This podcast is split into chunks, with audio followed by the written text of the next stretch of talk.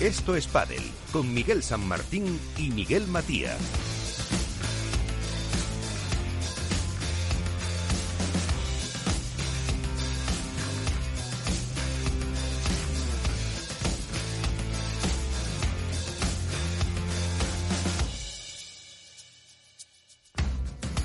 Muy buenas noches, saludos a todos. Empezamos, eh, yo creo que es el último Esto es Padel de la temporada para hacer un poco balance de lo que ha pasado, de lo que puede pasar, de los cambios eh, y también, como no, de ese Master Final que hemos eh, vivido en Madrid en los últimos días. Así que no me enrollo más, vamos a saludar.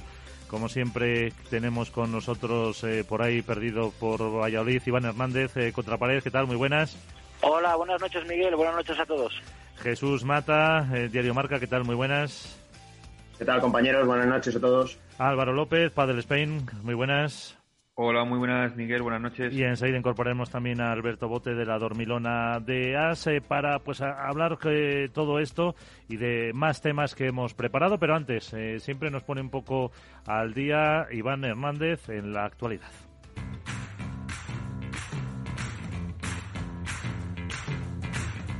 Así viene la actualidad con Contrapared. Iván, ¿a qué eh, tenemos que estar atentos de lo que ha pasado? ¿Qué te ha gustado más? ¿Qué te ha gustado menos? Cuéntanos. Bueno, yo creo que lo primero que hay que decir es que se acabó, se acabó el padre profesional. Y se acabó por un tiempo. Vamos a decir que se acabó el circo. Se acabó el circo de World del Tour eh, con un espectáculo realmente grandioso en el aspecto deportivo. Eh, la pista central es impresionante, 9.500 personas. Deportivamente hablando, no, no dejó nada en el tintero, con la sorpresa de Mapi Sánchez Alayeto y Majo eh, venciendo a las número uno en cuartos de final con un gran partido, haciendo sufrir mucho en semifinales también a, Bea y a, Martita. Bueno, yo creo que, que la parte femenina este, tenían un claro favorito el evento que cayeron Ale y Yema, ¿no? Pablo Ayari hicieron un, tempo, una, un máster sensacional, una supremacía imponente, con un juego de, de, Paula potente, con un toque mágico de Ari, y creo que fueron las, las merecedas maestras. Yo creo que la lástima de la temporada de Ari y Paula han sido las lesiones, eh, los COVID, que hicieron que se perdieran dos, tres torneos que les hicieron perder muchos puntos, porque si no estuviéramos hablando a lo mejor de, otras número uno o haberse jugado el número uno también en este máster, como teníamos la esperanza de que ocurriera en el cuadro femenino. Juan Lebrón y Ale Galán demostraron una superioridad inmensa en una pista rápida, eh, que ellos fueron muy atrevidos en la red, con unas voleas impresionantes, con un juego desplegado impresionante. a Juan Lebrón le mantuvieron todos los, los, contrincantes en la parte de atrás, pero muy centrado en, en resolver los problemas que le plantearon a Ale Ruiz, perdón, a, Ale, eh, Galán. Y luego, pues bueno, pues la lástima de, de ver a un Vela Cuello caer entre Paquito y Martín, con un Paquito y Martín muy, muy buen, partido en esa primera fase, cuartos de final, no así en semifinales, en el cual yo creo que se vieron desbordados por un mágico Sancho Gutiérrez. De los partidos que, vimos en semifinales en los que estuve, eh, pude acudir al Madrid Arena. Yo creo que el partido de Sancho es de los mejorcitos que ha jugado este año, manteniendo el ritmo, acelerando, decelerando, sabiendo lo que tenía que hacer en cada momento. Se le dio a un Paquito Navarro fuera del partido, a un Martín Dinero quizá le, le, le, pudo la presión de poder obtener el número uno en, un torneo. Y bueno, la final, bueno, la final no era la esperada por todos. Me acordé mucho de mi amigo Jesús Mata que decía que quería la final soñada del Madrid-Barcelona, que en este caso sería Juan y Ale con, contra Paquito y Martín. Pero bueno, no pudimos verla, pero vimos una final eh, muy bonita con un gran De y un gran Ale Galán que no dieron opción a, Tapia y a, y a, que todo el mundo decía que si hubiera jugado Sancho como en el día anterior hubiera sido otra final, pero bueno, no le entraron los golpes, no le entraron los remates, muy atento Ale Galán a los remates de Tapia y de Sancho para sacarla por cuatro y yo creo que el aspecto deportivo fue excepcional. No así para mí, y eso es una opinión personal, el aspecto organizativo. Yo creo que el Maíz Arena eh, sí es más barato que otros centros deportivos en los que puede alquilar World del Tour, pero lo que no se puede es tardar más de una hora y media, dos horas en aparcar, que haya un solo bar para todo 9.500 personas, que se monten esos colapsos de personas tanto para entrar como para salir. Eh, yo creo que eso se lo tiene que replantear World del Tour y, esperemos que, que, den un paso adelante, pues que vayan a la Caja Mágica, a IFEMA, a otros sitios en el cual el acceso es mejor. Eh, otras cositas que han pasado, por supuesto, bueno, destacar lo de Mapi Sánchez Alayeto, impresionante. Algo deportivamente e informativamente, pocos medios de comunicación a nivel nacional, y esto no me refiero a, a los telediarios, a, los, a las televisiones, han hablado de este final de máster. Es algo que todavía el pádel tiene pendiente no así medios deportivos como el Marca con Jesús Mata y con Eras, con Alberto Bote, que sí han informado diariamente de los acontecimientos, pero yo creo que el pádel necesita todavía ese empujón televisivo para, para poderse hacerse más visible. Ayer saltó también la noticia, una entrevista de nuestros compañeros argentinos Padel Data y al Drive Padel de Alejandro y, Emma Ponce, en el cual entrevistaron a, a Fabriz Pastor, y desnudó algo que ya sabíamos, ¿no? Que Tito Ayemandi se pasa al circuito APT de, de Fabrice Castor y que deja el circuito World Padel Tour. Eh, vamos a ver ahora, a lo largo de esta semana, es una lástima que ya no seamos eh, sea el último torneo, vamos, el último programa, porque a partir de esta semana vamos a empezar a conocer ya las parejas para el año que viene, eh, confirmaciones, desmentidos y también los posibles cambios de, de marcas, posibles renovaciones, la incorporación de Puma al pádel, la incorporación de Macron al pádel y veremos a ver cómo van evolucionando todos estos cambios.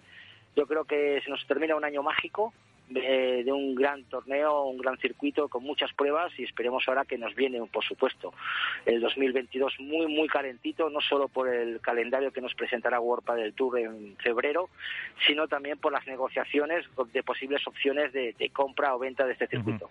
Así que esas son las noticias, Miguel. Pues eh, con eso nos quedamos. Gracias, Iván, y entramos en materia.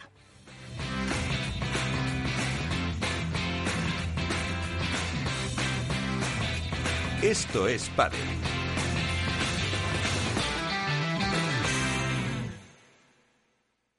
El IBEX. El DAX. El Dow. Vuelve a máximos históricos.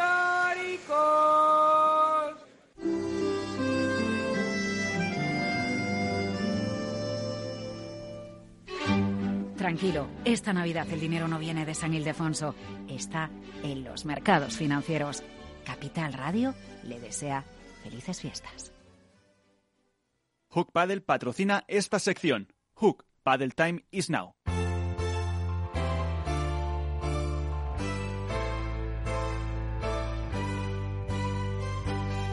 En esto es Paddle, comienza el debate.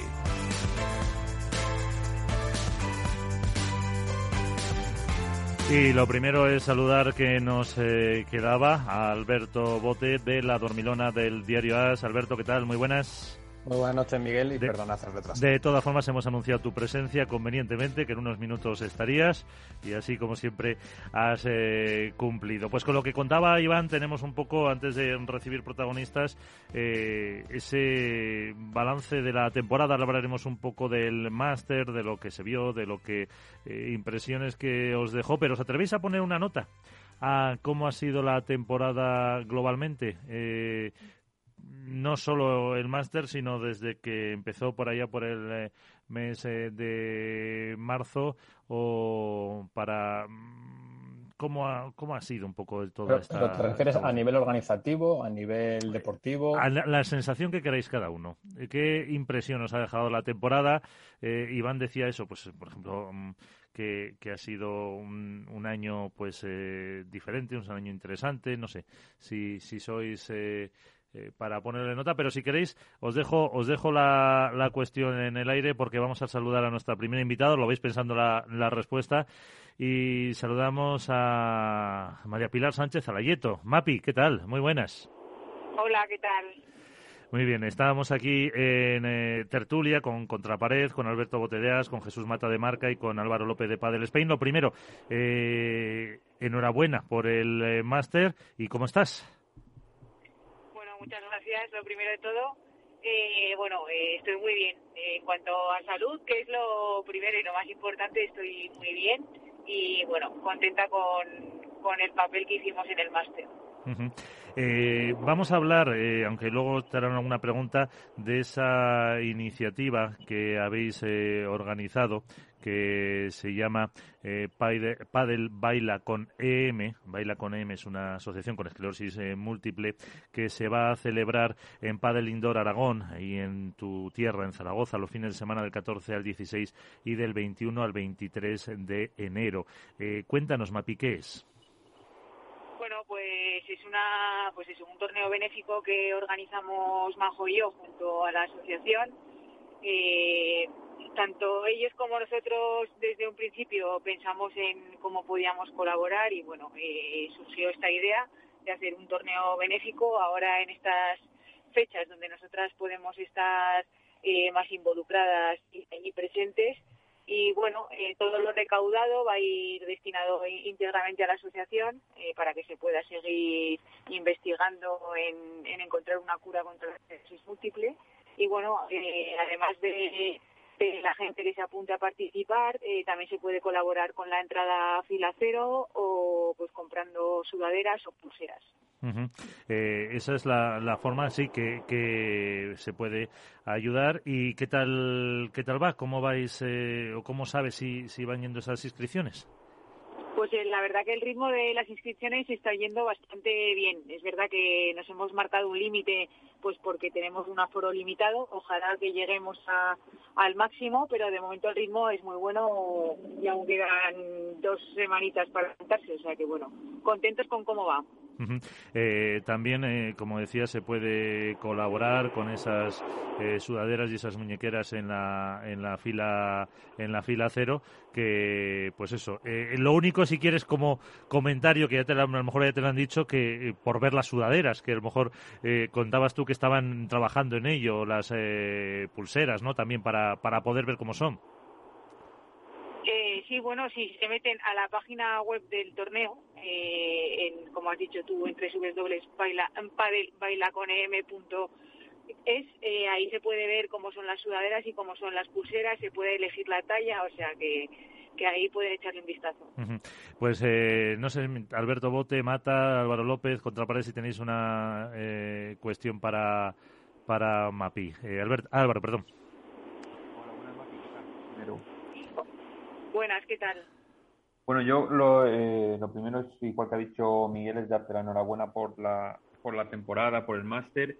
Em, a mí me gustaría preguntarte, eh, antes de que entren mis compañeros más en materia, es, eh, una vez que ahora ha terminado el año, echa la vista atrás, eh, digámoslo, por todo lo que os ha sucedido, tanto a ti como a tu hermana, ¿pensabais que ibais a terminar la temporada así, que ibais a jugar este número de torneos, que ibais a jugar más, menos? o, si se han cumplido los objetivos que teníais eh, una vez eh, se supo de la enfermedad y todo esto en cuanto a, número de pruebas jugadas y rendimiento. Eh, bueno, a ver, es que es, es un tema complicado porque una vez me diagnostican la enfermedad, pues quizá los objetivos que te has marcado a principio de temporada cambian mucho y a partir de ahí es ir día a día porque lo malo que tiene la enfermedad es la incertidumbre que tiene, no, no sabes cuándo me va a dar un brote ni cómo me va a afectar, entonces, eh, pues como me pasó en Valencia, yo estaba allí y el día de antes entrené allí, entrenamos muy bien y el mismo día del partido me levanto y no puedo jugar, entonces eh, a partir de, ahí cambia todo y, y solo es el plantearte ir día a día. Luego es verdad que hemos estado pues peleando por entrar al máster porque al final pues hemos puntuado en cuatro torneos menos que, el resto de parejas y, bueno una vez cumplido ese objetivo lo que queríamos era era disfrutar del máster eh, que nos respetase la salud eh, esa semana y, tratar de dar todo lo que teníamos eh, pues y que no habíamos podido quizá haber desplegado durante la temporada. Jesús. Hola Mapi, ¿qué tal? ¿Cómo estás? Hola, ¿qué tal? Yo te quería preguntar, eh, centrándonos en la pretemporada de cara a 2022, a pesar de esa incertidumbre que tú, de la que has hablado, Mapi, de, lo que es esa enfermedad, eh, no sé si tienes algún plan específico eh, a nivel físico que sea algo distinto a lo que ha sido las temporadas anteriores, a nivel de preparación, quiero decir. Bueno, eh, sí que es una cosa que vamos a, tener que tener en cuenta porque, bueno, eh, es verdad que mi cuerpo eh, se fatiga mucho más hoy en día y, bueno, yo voy a intentar tratar de entrenar como una pretemporada normal. Es lo que digo, al final, eh, bueno, estoy diagnosticada, pero eh, quiero hacer de mi vida una vida normal como hasta ahora. Entonces, eh, es verdad que va a haber días que, mi cuerpo esté más cansado, más fatigado, pero intento achacarlo al entrenamiento, no porque esté, tenga una enfermedad. O sea, si un día estoy más cansada, pues sí, quizá tenga que bajar el pistón al día siguiente, pero voy a tratar de hacer una pretemporada como las anteriores. Además que este año el calendario se presenta de lo más intenso. Empezáis ya, eh, si no me equivoco, a finales de febrero con eh, al otro lado del Atlántico. Sí, sí, eh, sí. El calendario que, que nos han presentado se lleva a cabo va a ser un año duro. Eh, Alberto. Muy buenas, Mapi. ¿Qué tal? ¿Cómo estás? Hola, muy bien. Bueno, yo lo primero darte la enhorabuena eh, porque eh, lo que vivimos en el máster con vosotras en primera ronda, para los que llevamos en, este deporte unos años, fue algo realmente emocionante. Una pena que no pudierais llegar a la final, pero daros la enhorabuena porque de verdad que fue un capítulo de esos que, que nos quedamos en la memoria. Y, dicho esto, la tu temporada, vuestra temporada, evidentemente está marcada por lo que está marcada. Pero si puedes echar la vista atrás ahora mismo, ¿qué, ¿con qué te quedas del año que es realmente positivo? ¿En qué ha cambiado eh, la MAPI jugadora del final de 2021 con respecto a la que comenzó la temporada en unas situaciones radicalmente diferentes? Bueno, a ver, es verdad que que ha sido una temporada muy difícil para nosotras, muy complicada, eh, pero bueno, creo que me que me ha hecho una jugadora eh, mucho más más fuerte mentalmente y eso que, que con el hombro ya pasé lo mío pero creo que, que esta noticia cuando me la dieron pues no fue agradable para mí. Eh, tuve unos días bastante malos pero con el apoyo de toda la gente de, de mi alrededor, pues eh, se sale para adelante y creo que, he salido muy fortalecida porque, bueno, eh, te das cuenta, ¿no?, de, de, todos los obstáculos que se van poniendo y, y cómo hay que levantarse, ¿no? Y lo, lo, lo, he dicho ya más de una vez que esto, bueno, la vida en sí consiste en eso. A mí me ha tocado vivirlo en, en pues a nivel profesional y en mi vida, pero hay otras personas que tienen otras cosas y, y, el intentar ser positivo cada día porque, bueno, eh, hoy me encuentro bien, pero mañana no lo sé, el vivir también día a día y, y tirar siempre con una sonrisa para adelante.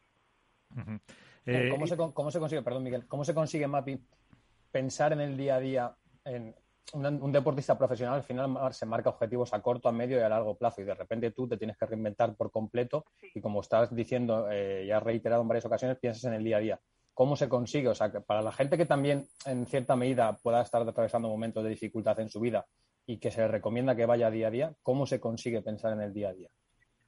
Bueno, es tratar de, pues eso, ¿no? De no, de no marcarte el mañana, porque al final hoy estoy bien, pero mañana no sé cómo me voy a levantar. Entonces voy a tratar de, de disfrutar, de, de hacer lo que pueda estar en mi mano ahora en este momento porque mañana si me planteo, me, venga, me tengo que ir a correr media hora, pero mañana me levanto y, y no puedo y, y, ahí se ha quedado. Entonces, el intentar eh, dar todo lo que tienes ese mismo día, en ese instante y mañana ya, ya se verá qué pasa. Uh -huh.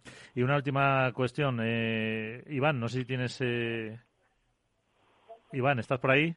¿Para Mapi? Sí, sí, estoy aquí, estoy aquí. Bueno, Mapi, lo primero, felicidades por, por llegar al máster y bueno, yo la verdad que pude verte en las semifinales cuando, cuando llegué a, Madrid, la verdad que fue una alegría inmensa de ponerse los pelos de punta uno ver a una batalladora, una guerrera en la pista.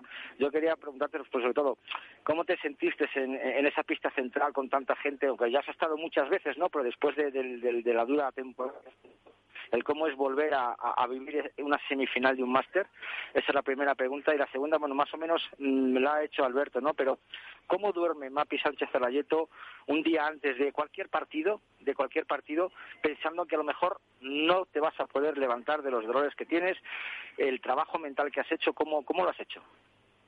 Bueno, pues a ver, eh, lo primero, la primera pregunta, el cómo me sentí jugando otra vez en una pista central, pues bueno, eh, fue increíble y es algo que hablábamos Majo y yo antes de entrar a la pista, vamos a disfrutar porque bueno, eh, pues eso, no sabemos cuándo va a ser nuestro último partido, así que vamos a disfrutarlo. Vamos a darlo todo porque lo que decimos siempre, la actitud sí que depende de nosotras, más allá de si juegas mejor o peor, pero ya sabéis que nosotras siempre eh, luchamos y, nos entregamos hasta el final.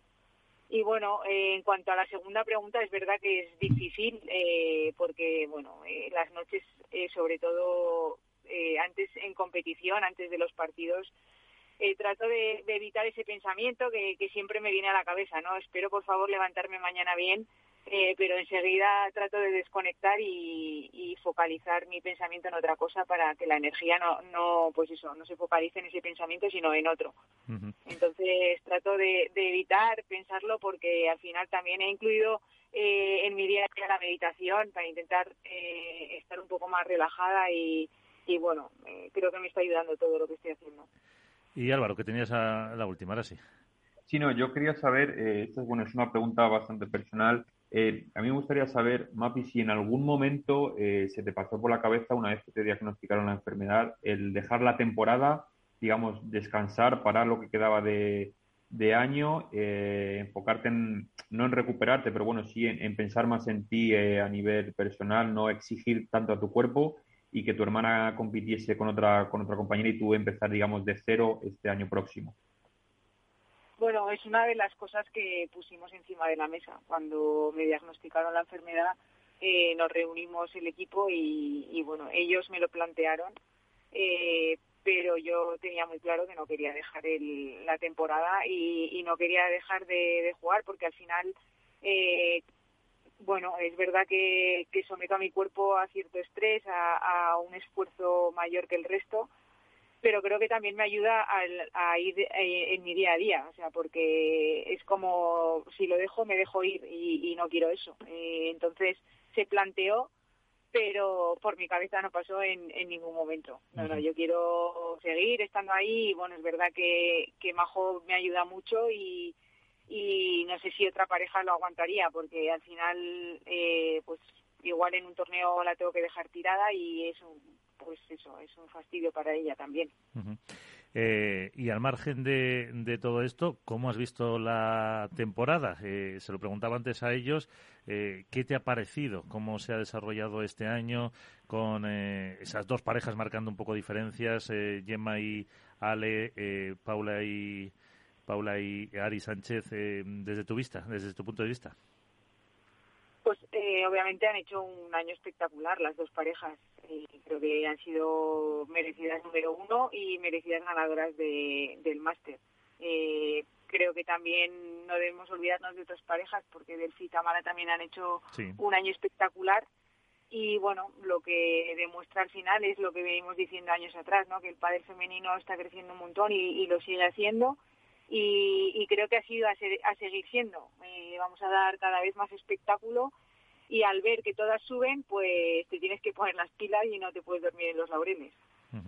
Eh, Iván, que pedía paso, contra pared. Sí, yo quería una última pregunta para Mapi.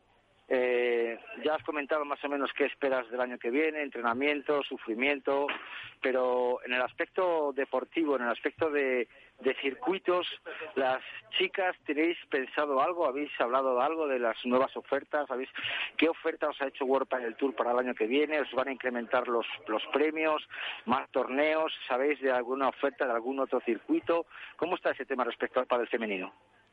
Mira, pues no te puedo contar mucho porque la verdad es que sé que hay eh, una oferta de World Park Tour, eh, sé que hay otras, bueno, otras ofertas o que se habla que las hay, no sé si a ciencia cierta si las hay o no, eh, pero quien lleva este tema es la junta de jugadoras y yo no estoy en ella, así que bueno, no, no te puedo contar mucho porque hasta que no estuviese todo más concretado no nos iban a comentar a las jugadoras.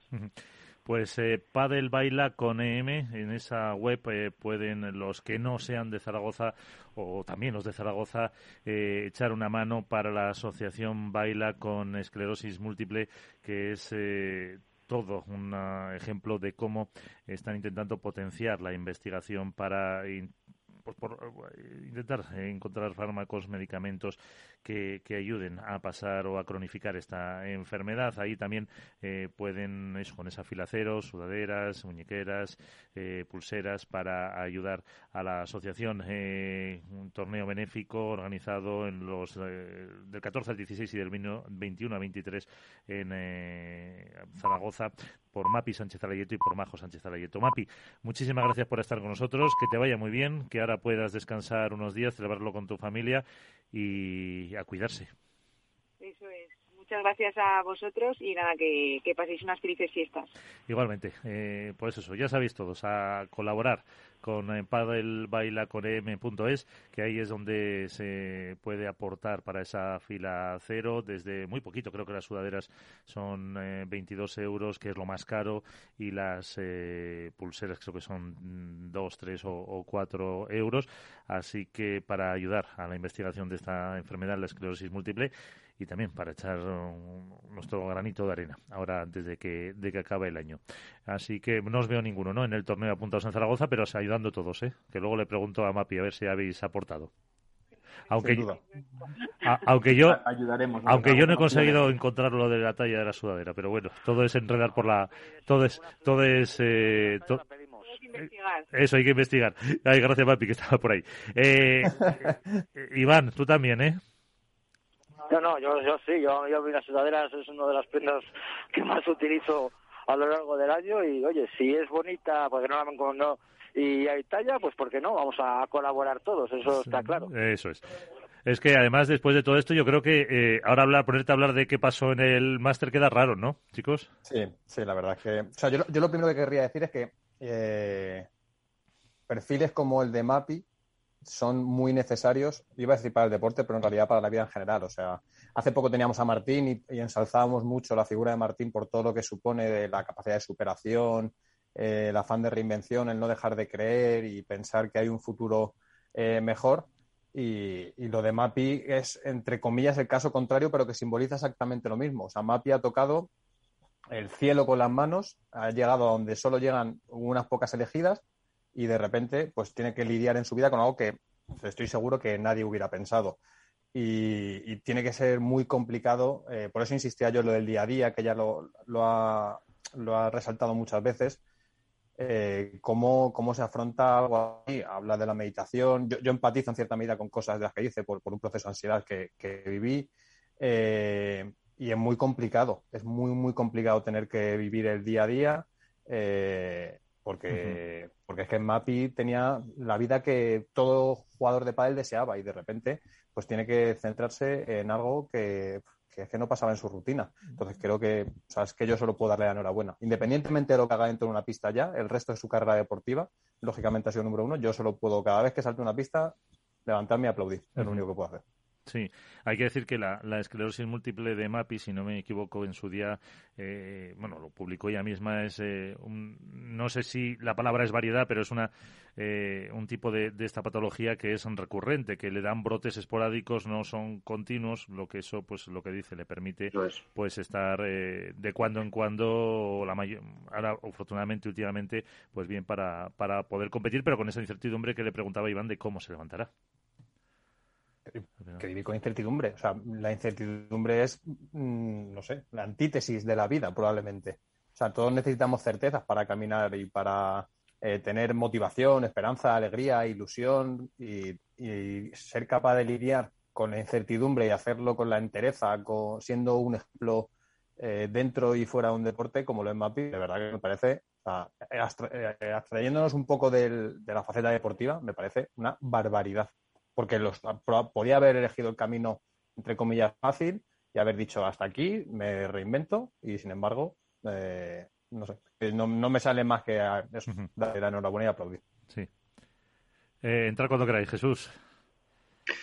Yo me uno, bueno, a lo que ha dicho Alberto, ¿no? Sobre todo esa, esa incertidumbre en el, en el mundo del deporte al final es, es, casi mortal, ¿no? El hecho de, es que lo decía ella misma, a mí me han puesto los pelos de punta cuando decía, no, claro, es que yo me acuesto un, día de antes de jugar un torneo y no sé si, voy a poder jugarlo directamente, o sea, es que es, tremendo, ya también eso, alejándonos un poco de, lo que es el deporte, es, simplemente el día a día, es, el decir, eh, bueno, no sé cómo me voy a poder levantar mañana, mañana no sé si voy a tener dolores, si voy a poder ir a bajar al supermercado a hacer la compra, a lo que sea, es es, complicado. Mapi, es un ejemplo y no solo en el mundo del deporte, sino yo creo que eh, es cierto lo que dice Alberto, que es una figura muy, muy necesaria, ¿no? Para que lo vean pues todo el mundo, todos los niños, incluso nosotros, todos, todos los aficionados al pádel, todos los aficionados al deporte, eh, que tengan en Mapi, pues decir, mira, esta chica eh, aparentemente lo tenía todo, por así decirlo, una jugadora profesional que ha sido número uno, que, ha ganado muchas cosas, que era feliz en, en, su trabajo, que al final es el pádel, y de un día para otro la vida cambia. Yo creo que eso es importante tenerlo en cuenta para, para tomarse las cosas, como ella ha dicho también en muchas entrevistas a lo largo de, todos estos meses, el, el hecho de, priorizar ¿no? las cosas por las que te enfadas, por las que a las cosas que le das demasiada importancia, ¿no? que eso es, muy fácil decirlo ¿no? muchas veces desde nuestra posición y, por desgracia, eh, muchas veces hasta que no te ocurre algo así, no te das cuenta realmente de, de todo lo que tienes. Y, y yo creo que esa es la enseñanza más bonita ¿no? que nos puede que nos puede dar Mapi desde, desde su perspectiva, claro. Pues eh, Álvaro, eh, si no te... Iván, ¿qué vas a decir? Ya hablamos un poquito de deporte, hombre. A, punto de saltarse las lágrimas con Alberto y Jesús, estáis enamorados. Eh, pero bueno, ¿quién no se enamora de una jugadora como Mapi? Que, que lo que le he preguntado yo, el cómo puede dormir una persona sabiendo que al día siguiente igual no se puede ni levantar una persona que ha estado entrenando durante 15 días y justo el día del partido, el primer día en Valencia, 1-0, se tiene que retirar porque tiene las piernas dormidas y luego vuelve a pasar otra vez en otro torneo y sigue y se levanta y sigue y se levanta y se cae y se levanta, no solo ella, sino todo su equipo. Yo creo que eso es como ejemplo en las escuelas de cualquier deporte, no solo del pádel, de cualquier deporte, porque lo que dice Alberto es lo que dice Jesús. El camino fácil es, dices, mira chico, hasta aquí me quedo, lo siento mucho, majo, búscate compañera, me dedico a, a mantenerme, me dedico a hacer coach, a dar clases, a tal, pero no, no, ya dijo aquí por como buena maña que son y, y lo digo por, por buen conocimiento por mi pareja que es maña también, eh, son duras de pelar, son cabezonas, son, son guerreras y tiran adelante. Yo creo que es un ejemplo claro y yo lo que he preguntado es cómo puede dormir una persona sabiendo que va a jugar una semifinal de un máster y dices, coño, y si mañana tengo la pierna izquierda dormida, ¿qué hago? O sea, eso sí, el trabajo psicológico brutal, no independientemente del mantenimiento físico que tenga que hacer. Pero vamos, es de alabar totalmente, de alabar totalmente. Bueno, pues eh, hablamos un poquito de pádel, entonces, de pádel ya de competición, de, todo esto, para, para ver un poco eh, qué resaca os ha dejado ese, ese máster antes de, de tener a más eh, protagonistas. Eh, no sé si, aparte de la imagen que hemos comentado todos, esta de, de Mapi, la derrota frente precisamente a las gemelas de Gemma y mm, Lucía, de, perdón, de Gemma y, Ale como lo más eh, noticioso de las chicas. no sé, ¿qué, ¿con qué os quedáis? Jesús. perdóname que se interrumpa, chicos, que, que, con la mano levantada. Me gustaría mucho destacar el partido de Martita Ortega y, Bea González. Yo creo que fue el mejor partido que jugaron a lo largo del año.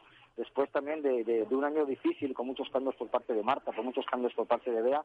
Yo creo que, el partido que jugaron, que perdieron entre sets, eh, fue de los mejores que, las he visto yo este año. Yo creo que es un, cambio muy positivo. Lástima que haya llegado un poco tarde, pero creo que, nos puede marcar un poquito eh, el inicio del 2022 en el que creemos y, pensamos que el proyecto Marta Ortega, Beatriz González va a seguir adelante y que creo que, eso las va a dar un impulso para volver con, mucha más fuerza y me quedo con ese partido porque fue creo que, el, mejor del máster porque luego la, supremacía de Paula Yari al respeto con todo el respeto a todas sus compañeras en el máster fue abrumador y, con eso me quedo. O sea, era, era, ese pequeño punto, el de Martita y Bea y luego la supremacía de Paula Yari.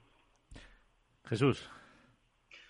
Bueno, yo me quedo, o sea, no quiero ser negativo, pero yo ya sabéis todos los que, lo que, con los que he convivido estos días que, me ha quedado esa espinita, yo creo que a todos, eh, de esa, de esa gran final que no tuvimos. es que estaba, estaba marcado, estaba escrito, incluso el propio Sancho al acabar la semifinal dijo el pobre algo así como hemos, hemos dejado el pádel sin, sin algo histórico, ¿no? Y a mí es verdad que, bueno, se te queda ese, ese, pequeño mal sabor de boca, vamos a llamarlo así, porque una final de Lebron Galán contra Paquito y contra Dineno, eh, yo lo dije, digo, yo creo que explota Madrid Arena directamente. O sea, yo creo que, que hubiese sido lo que, lo que todos y lo que este gran año merecía. Eh, a mí, de este máster, bueno, me quedo con esa semifinal precisamente de, de Sancho y, Tapia contra Paquito y, Dineno. Me sorprendieron para bien y no, y no porque no esperase mucho de, una pareja eh, como Sancho y como Agus, sino porque, bueno, les vi súper, súper metidos. Creo que, creo que cuajaron un, gran torneo. Eh, vimos, eh, también lo comentábamos muchas veces, ¿no? En, ese momento en el que ya ves a Agus enganchado en los partidos,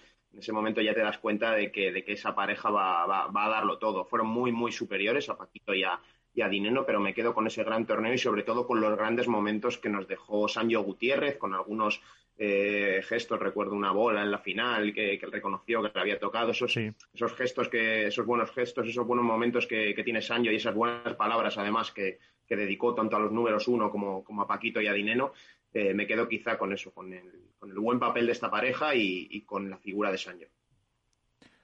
Álvaro, Alberto.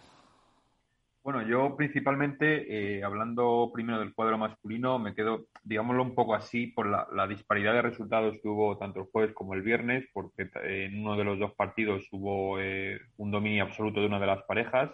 Quizá el viernes destacar sobre todo que Chingoto y Tello no terminaron de cuajar, no ha sido una temporada excesivamente buena para ellos.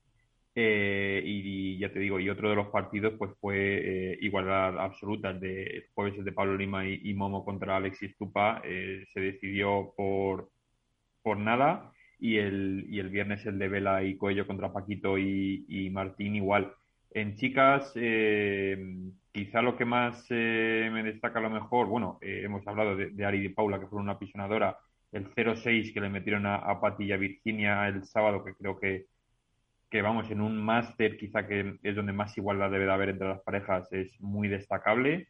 Eh, también me quedo con, yo las, de, bueno, yo las denominé las tapadas, pero bueno, Lucía y Marta, que personalmente no contaba con ellas quizá para llegar eh, a la final y quizá tampoco a las semifinales, pero bueno, eh, el hecho de a lo mejor no ser una de las parejas candidatas y demás les, les vino bastante bien para, para sacar músculo, para sacar su mejor rendimiento y para, y para llegar a donde han llegado jugando eh, un pádel muy sólido, que creo que el año que viene habrá que tenerlas bastante cuenta, en cuenta, aunque sean de las más veteranas. Y luego, sobre todo, yo me quedo con eh, la exhibición de, de Sancho del sábado ante Paquito y Martín. Creo que fue, si no es su mejor partido del año, eh, para mí uno de los mejores y, la verdad que levantó al público, más allá de que siempre Tapia es el más espectacular por el juego que tiene, pero Sancho es que yo creo que falló poco o nada el sábado prácticamente. ¿Y queda Alberto? Pues sí, eh, a mí me sorprende que ninguno le da relevancia que Galán y Lebron son eh, los números uno por segunda temporada consecutiva, que se coronan como maestros, como pareja, que no lo habían conseguido. Jesús, puedes interrumpir, ¿eh? Hombre, relevancia, relevancia le damos, por supuesto, ¿cómo no se la vamos a dar? Lebron por primera vez en su carrera, que no lo había hecho nunca, Galán sí, pero Lebron no y además lo hicieron eh, cuando más presión tenían en toda la temporada. Es cierto que es una pista que beneficia mucho el juego, una pista de estilo medio rápido, pero lo hacen con autoridad. No ceden un solo set en todo el máster y, en cierta medida también ahuyentan los fantasmas después de la gira americana que se habían generado con respecto a eh, cuál era el futuro, si perdían el número uno, Navarro y Dinero tuvieron opción de hacerlo en México y no lo consiguieron para que también pongamos un poco en perspectiva la dificultad de poder asaltar el primer puesto del ranking. Entonces, en el, por el lado masculino, me, vamos, me parece que son el proyecto más sólido, más estable y con mayor futuro para mí. Sigo pensando en ello. Puede que dentro de dos semanas se separen y lo que diga no valga para nada, salvo para que me peguen, pero, pero yo lo creo así. Creo que es el proyecto más estable y con, con mayor proyección, porque aún así creo que tiene mucho margen de mejora y como escribía ayer en, la Dormirona, creo que juegan mejor en 2021 de lo que juegan en 2020 y eso era muy difícil. Me ha llamado mucho en el masculino, evidentemente, el proyecto de Sancho y de Tapia, que creo que está eh, bien encaminado para hacer grandes cosas y vi a un Sancho que había recuperado la sonrisa después de, después de mucho tiempo, porque creo que también emocionalmente eh, la ruptura con Vela le había hecho pasarlo mal porque era uno de sus sueños deportivos. Eh, Paquito y Dineno en su caso, Paquito volvió a jugar sobresaliente. El problema de Martín es que hemos nos hemos acostumbrado y le hemos exigido que haga de lo extraordinario algo rutinario. Y hace nada le veíamos ganar en Barcelona su primer título, creo que era en septiembre, si no me equivoco, y dos meses después le, estaba peleando durante cada semana por ser el número uno. Entonces es normal que en algún momento la presión pudiera jugar en su contra y así creo que fue en semifinales, encima en el cruzado con Sancho. Y en el femenino yo creo que todo pasa porque Ari y Paula eh, han vuelto, que llevaban muchos torneos sin ver, sin que viéramos su mejor versión. Y, para mí me ha llamado mucho la atención el estado de forma de Marrero, que hacía muchos torneos que no veía una Marrero suelta, una Marrero dominadora. Eh, es verdad que en la final no está excelsa, por decirlo de algún modo, pero me ha gustado mucho ver que, que Marta Marrero vuelve a tener el nivel que le hizo ser, no sé si número uno, pero estar peleando por, por todos los títulos. Y creo que como eh, si tiene proyección en el 2022, cuidado con la pareja lo es Sainz Marrero. Pues eh, has mencionado el estado de forma de Airi y Paula. Ari Sánchez Fallada, muy buenas, ¿cómo estás? Hola, buenas noches. ¿Qué tal? ¿Enhorabuena? Bueno, muchas gracias. Oye, una, una pregunta que seguro que se hace mucha gente. ¿Dónde has puesto el trofeo tan grande? De momento lo dejo en casa. Es gigante. Creo que nunca había tenido un trofeo tan grande y que pesara tanto. Por eso, por eso. Eh, ¿Cómo estáis? Eh, ¿Contentas, satisfechas? Eh, decir, puff, ya se ha terminado y hemos terminado ahí de número dos y ganando el máster. Sí, bueno, estamos contentas de, pues, de poder irnos de vacaciones con, con ese trofeo, con, con ese título que creo que es el más especial el más especial del año y además jugando a un gran nivel, pero bueno, tanto Paula como yo creo que ninguna de las dos teníamos ganas de que se terminara el año porque creo que, que hemos acabado en la mejor forma y, nada, ya con muchas ganas de, pensar en el año que viene también. eh, que ahí seguís eh, las dos sí o sí, ¿no? Sí, sí, sí, claro, seguimos juntas. Eh, está con nosotros, bueno, ahora te voy presentando, pero está Jesús Mata de Marca que tiene que hacer como que trabaja también en, en su medio y, solo te quería saludar y antes de irse. Hola Ari, ¿qué tal? ¿Cómo estás? Hola, ¿qué tal? Bueno, que, quería hacerte una pregunta rápida. Es cierto que recuerdo después de, después de haber ganado ambas el máster, dijo Paula en los micrófonos algo así como que bueno, que no era tiempo de, lamentos eh, para, por, el tema de, no haber logrado el número uno. Eh, no sé si eso ya lo, lo, habéis comentado o si os queda, os queda, cierta espinita clavada, conociéndoos a las dos, eh, todo lo competitivas que sois. No sé si, Sí, bueno, y viendo además eh, cómo habéis acabado la temporada con este máster, no sé si os queda esa esta de, bueno, si no hubiese sido pues por el COVID en un torneo, por tu lesión en el otro, eh, pues podríais haber estado incluso más cerca, ¿no? Incluso haber llegado con opciones a, este último torneo, ¿no? Para lograr el número uno. Sí, bueno, al final siempre te queda pues esa espinita clavada. Eh, al final cualquier jugadora yo creo que trabaja para, para ser número uno. Creo que bueno que ha sido un año muy positivo, que, que no lo hemos conseguido eh, tampoco sabemos qué hubiera pasado sin esos dos torneos, pero lo que está claro es que al final Alejandra y Gemma han sido más regulares, eh, han ganado más torneos, lo han hecho mejor que nosotras y se merecen ese número uno. Y lo que tenemos claro es que, que ha sido un año muy positivo, que hemos ido de menos a más y que el año que viene trabajaremos pues para, para, para este objetivo del número uno. Eh, Jesús, muchas gracias por colaborar con nosotros y hasta un próximo programa. Gracias a todos, compañeros. Un abrazo grande, buenas noches y, felices fiestas a todos. Igualmente. Alberto Bote, de la Dormilonadas. Muy buenas noches, Ari. ¿Cómo estás? Hola, buenas noches. Muy bien. Eh, primera temporada en la que podríamos decir eh, eres la líder del proyecto, o por lo menos así se entiende desde fuera, ¿no? Eres quien lleva la responsabilidad de capitanear eh, la pareja, porque anteriormente, por una cuestión de experiencia de tus compañeras, pues pues a lo mejor no era así. ¿Cómo... Ari, te está llamando vieja, ¿eh? Sí, sí, ya lo veo. bueno, si lo quieres interpretar mal, sí, pero, pero, no. va por ahí. No, ya lo interpreto yo. Ah, La cuestión es, ¿cómo te has visto en ese primer año en el que realmente has tenido que llevar el liderazgo del proyecto, por un lado? Eh, ¿En qué crees que te ha hecho mejor jugadora? Y, qué cosas has analizado diciendo, esto hasta ahora no tenía por qué hacerlo y, y veo que voy a tener que empezar a asumir según qué roles? Bueno, para mí, después de jugar dos años con Alejandra, como tú has dicho, pues al final eh, me han venido súper bien, siempre le estaré súper agradecida porque he aprendido mucho a su lado y luego yo creo que ya estaba preparada para, para un proyecto nuevo, un proyecto mío y, y desde el minuto uno pensé pensé en Paula, eh, que creo que al final es una, como mi pareja perfecta porque es zurda, es explosiva y al final con, con mi juego que soy una jugadora de revés que a lo mejor eh, pues me falta un poco de, altura, de, de, alcance y yo creo que, que es mi, mi pareja perfecta y, al final sabía que pues confiaba en ella y, y, la verdad es que me he sentido muy muy cómoda este año. Eh, creo que, que las dos hemos tirado hemos tirado del carro y, y nada, sobre todo estoy feliz de pues de haberme creo que demostrado a mí misma que que, que he sido capaz de, de tirar para adelante cuando también las cosas no, no estaban difíciles, de, de ayudar a Paula en, en todo lo que he podido y sobre todo de, luchar en, en todos momentos, que a lo mejor en otros momentos, en, en otros años al final tiraba un poco la toalla, pero este año creo que, he luchado todo y, siempre he hecho lo mejor para, para el equipo. Uh. Álvaro. Hola, muy buenas, campeona, ¿qué tal? Hola. Eh, bueno, yo quiero preguntarte, eh, Ari, obviamente este año a nivel de resultados ha sido, ha sido el mejor, incluso mejor que en 2019, que si no recuerdo mal ganaste cinco títulos, eh, pero más allá de lo que son los, los trofeos que, que, tienes en la vitrina, yo quiero saber a nivel personal, ¿qué es en lo que más crees que ha cambiado y mejorado por ende tu juego? Eh, para conseguir eh, todos esos títulos y sobre todo en qué ha evolucionado esta ARI, no sé si versión 2.0, 3.0, pero en qué ha evolucionado eh, dentro de la pista. Bueno, yo creo que, que ahora soy una, una jugadora una jugadora mucho mucho más tranquila. Creo que he pasado por por muchos momentos y de todo, pues al final se, se aprende eh, y creo que necesitaba dar un paso un paso así para, para acabar de confiar más en mí y de darme cuenta que, que podía hacerlo.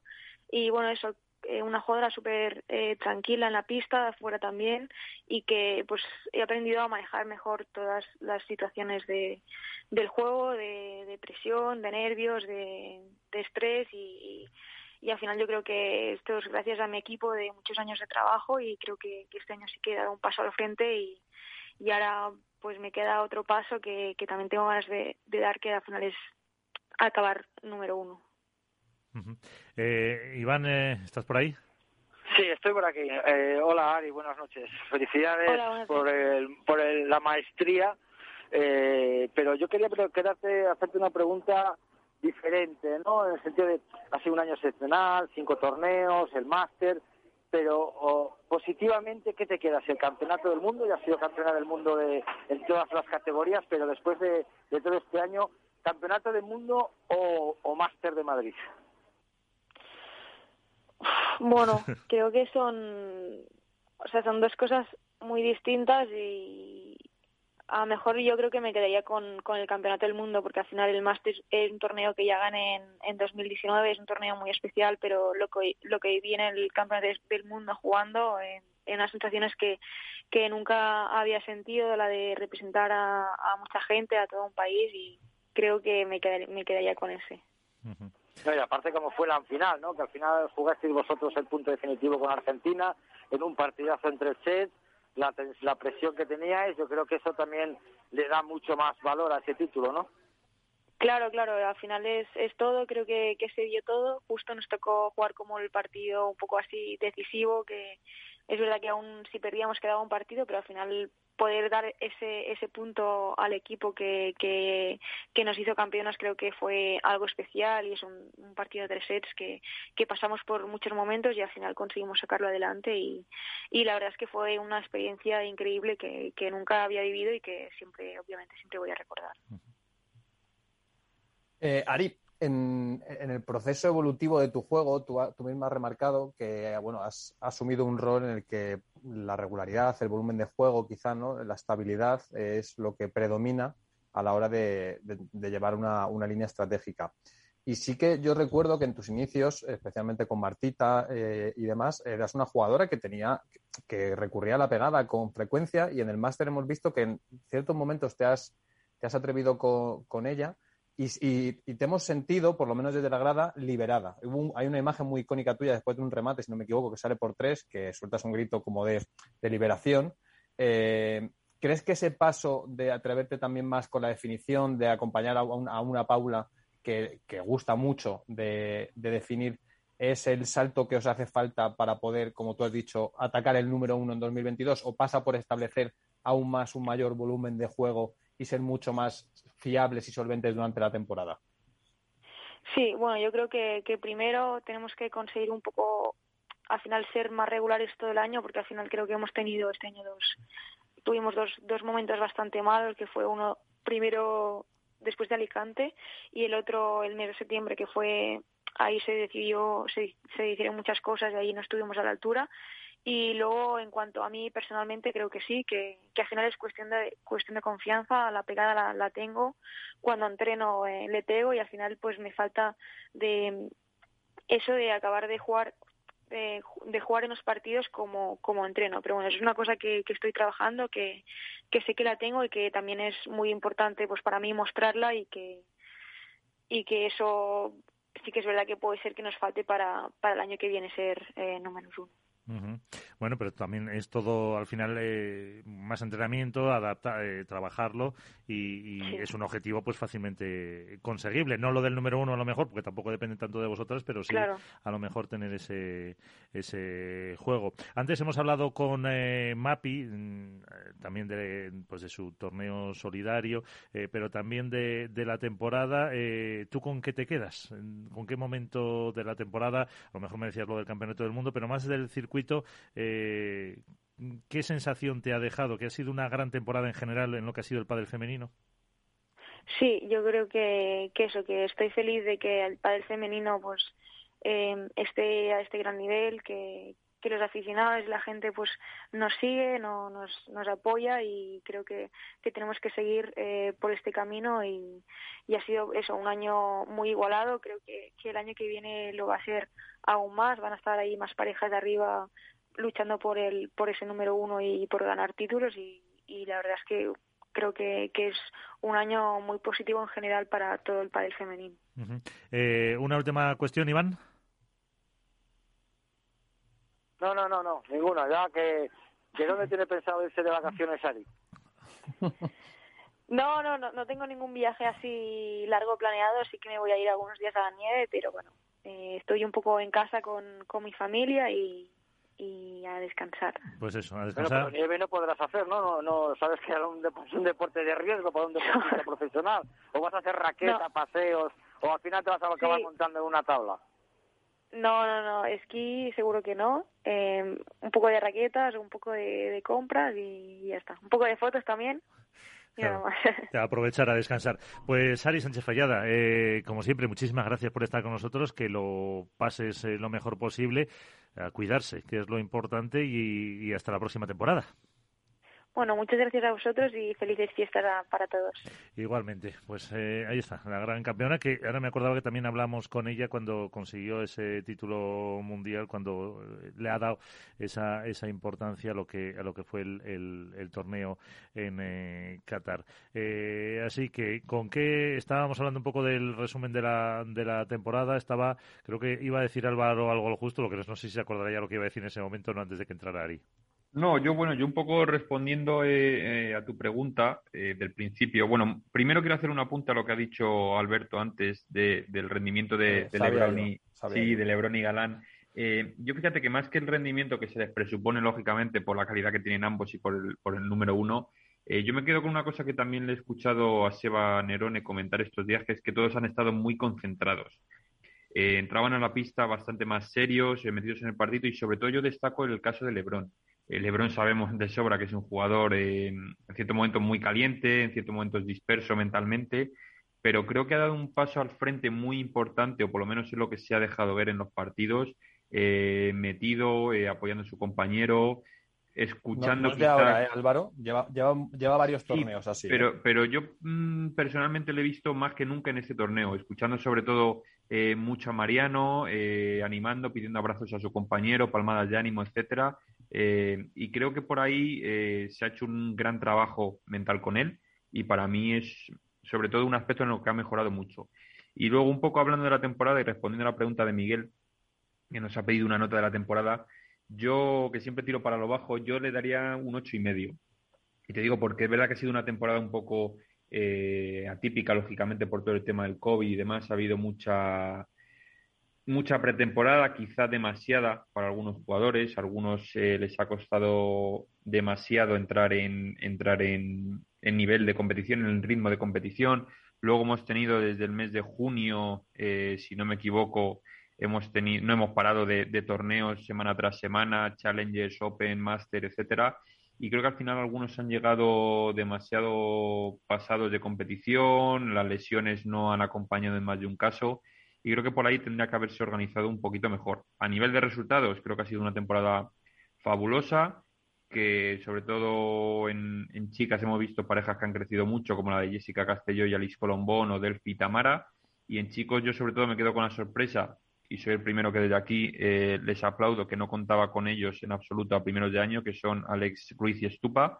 Desde luego no les daba ni ganadores ni, ni con buenos resultados y me ha sorprendido sobre todo el rendimiento de, Alex Ruiz, que ha crecido inmensamente eh, al, lado de, al lado del chaqueño.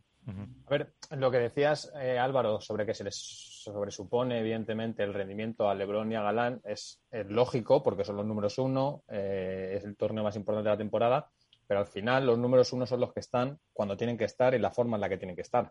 Y Galán y Lebron, siempre que ha hecho falta, eh, han estado.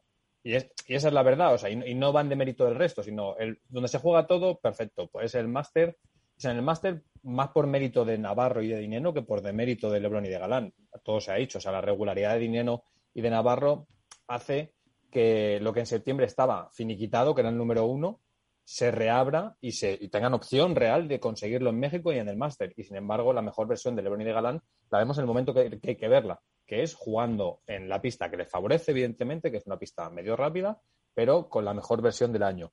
Entonces, eh, yo es que creo que entre comillas nos, hemos, nos, pasa siempre en el pádel con los que se convierten en números uno, con los que lideran el ranking o se les presupone una hegemonía. Pasó con Lima y con Vela, pasó con Sanji, con Sanji y con Maxi. Eh, y está pasando un poco con Galán y con Lebron, que es que normalizamos lo que es anormal, entre comillas, y es que han hecho siete títulos en la temporada. Y durante la temporada hemos hablado más de los problemas que tenían que de las cosas que estaban haciendo bien. Y han acabado con un título más en la temporada 2021 que en 2020. Es cierto que en un calendario mucho más amplio, pero también con todo lo que conlleva. Es una ha sido una temporada para mí real en la que se puede medir el proyecto de Galán y de Lebron. En 2020 contaron con el factor sorpresa, con el jugar cuatro torneos seguidos en una pista que les favorecía, con el que son dos jugadores más jóvenes que cogen el pico de forma eh, más rápido. 2021 era el año en el que había que ponderar si su proyecto era flor de una temporada o podía estar llamado a algo más, que es lo que yo siempre he defendido. Y creo que salen mm, victoriosos y con una nota muy alta, porque aún así, que juegan mejor para mí en 2021 que en 2020, por separado y como pareja, creo que tienen muchísimo margen de mejora todavía. Pasa uno por la gestión emocional como, pareja y como individuos. Es evidente que ha habido eh, problemas que no se han sabido solucionar en el momento, pero eh, nosotros, eh, yo lo escribí ayer, que al final viven en un, como una especie de bucle de hipérbole constante en el que todo lo que hacen, dicen o gesticulan parece que es el fin del mundo. Y probablemente para ellos, a nivel interno como equipo, no lo es. Entonces, si son capaces de abstraerse de las cosas negativas y tomarlas como el camino para convertirlas en positivas, creo que Galán y Lebron tienen un recorrido, pero muy, muy largo por delante en, lo más alto del padre. O sea, para mí es la pareja que está llamada a generar una nueva era en este deporte. Ya lo está haciendo y creo que si saben gestionarlo bien, que, que también es muy difícil, mm, no sé cuándo, no sé qué pareja va a ser capaz de bajarles del número uno al final de la temporada. No digo a tramos, ¿eh? que a tramos ya ha pasado. Vela Sancho, eh, Navarro Lima al principio del Race y demás. Sí, hombre, aunque también eh, una victoria incluso de las nueve o de las ocho finales que perdieron Paquito y, y Dineno les podía eh, a lo mejor haber llevado a ese. Pero vamos, al final es lo que pasó, las perdieron y ya está. Sí, pero es lo que digo, Miguel. Los números uno son los que están en el momento que decir, Jordan es lo que decía siempre, ¿no? Que ha fallado 300 no sé cuántos tiros para meter el tiro ganador eh, por Galán y Lebrón, eh, o sea, Paquito Navarro y Martín Dineno, que son eh, uno, un número uno ya consagrado y el otro un número uno en potencia, tuvieron la opción de hacerlo y por la pista, por los que estaban enfrente, porque llevan un tute de, partidos y de torneos jugados espectacular no lo pudieron hacer. Tenían una segunda opción para poder hacerlo porque dependían de sí mismos, recordemos, y sin embargo no pueden hacerlo por los que están enfrente, porque Sancho es mejor, porque Tapia tiene el estado de gracia, porque están cansados, por lo que sea.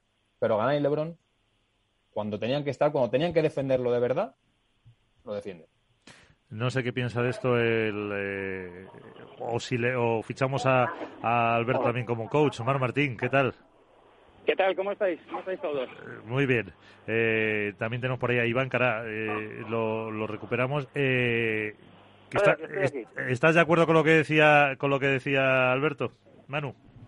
Yo sí, sí, sí, efectivamente. Al final, bueno, llevamos todo el final de la temporada, pues viendo cómo se iban acortando esos espacios entre, entre Lebron Galán y, y Dineno y Paquito.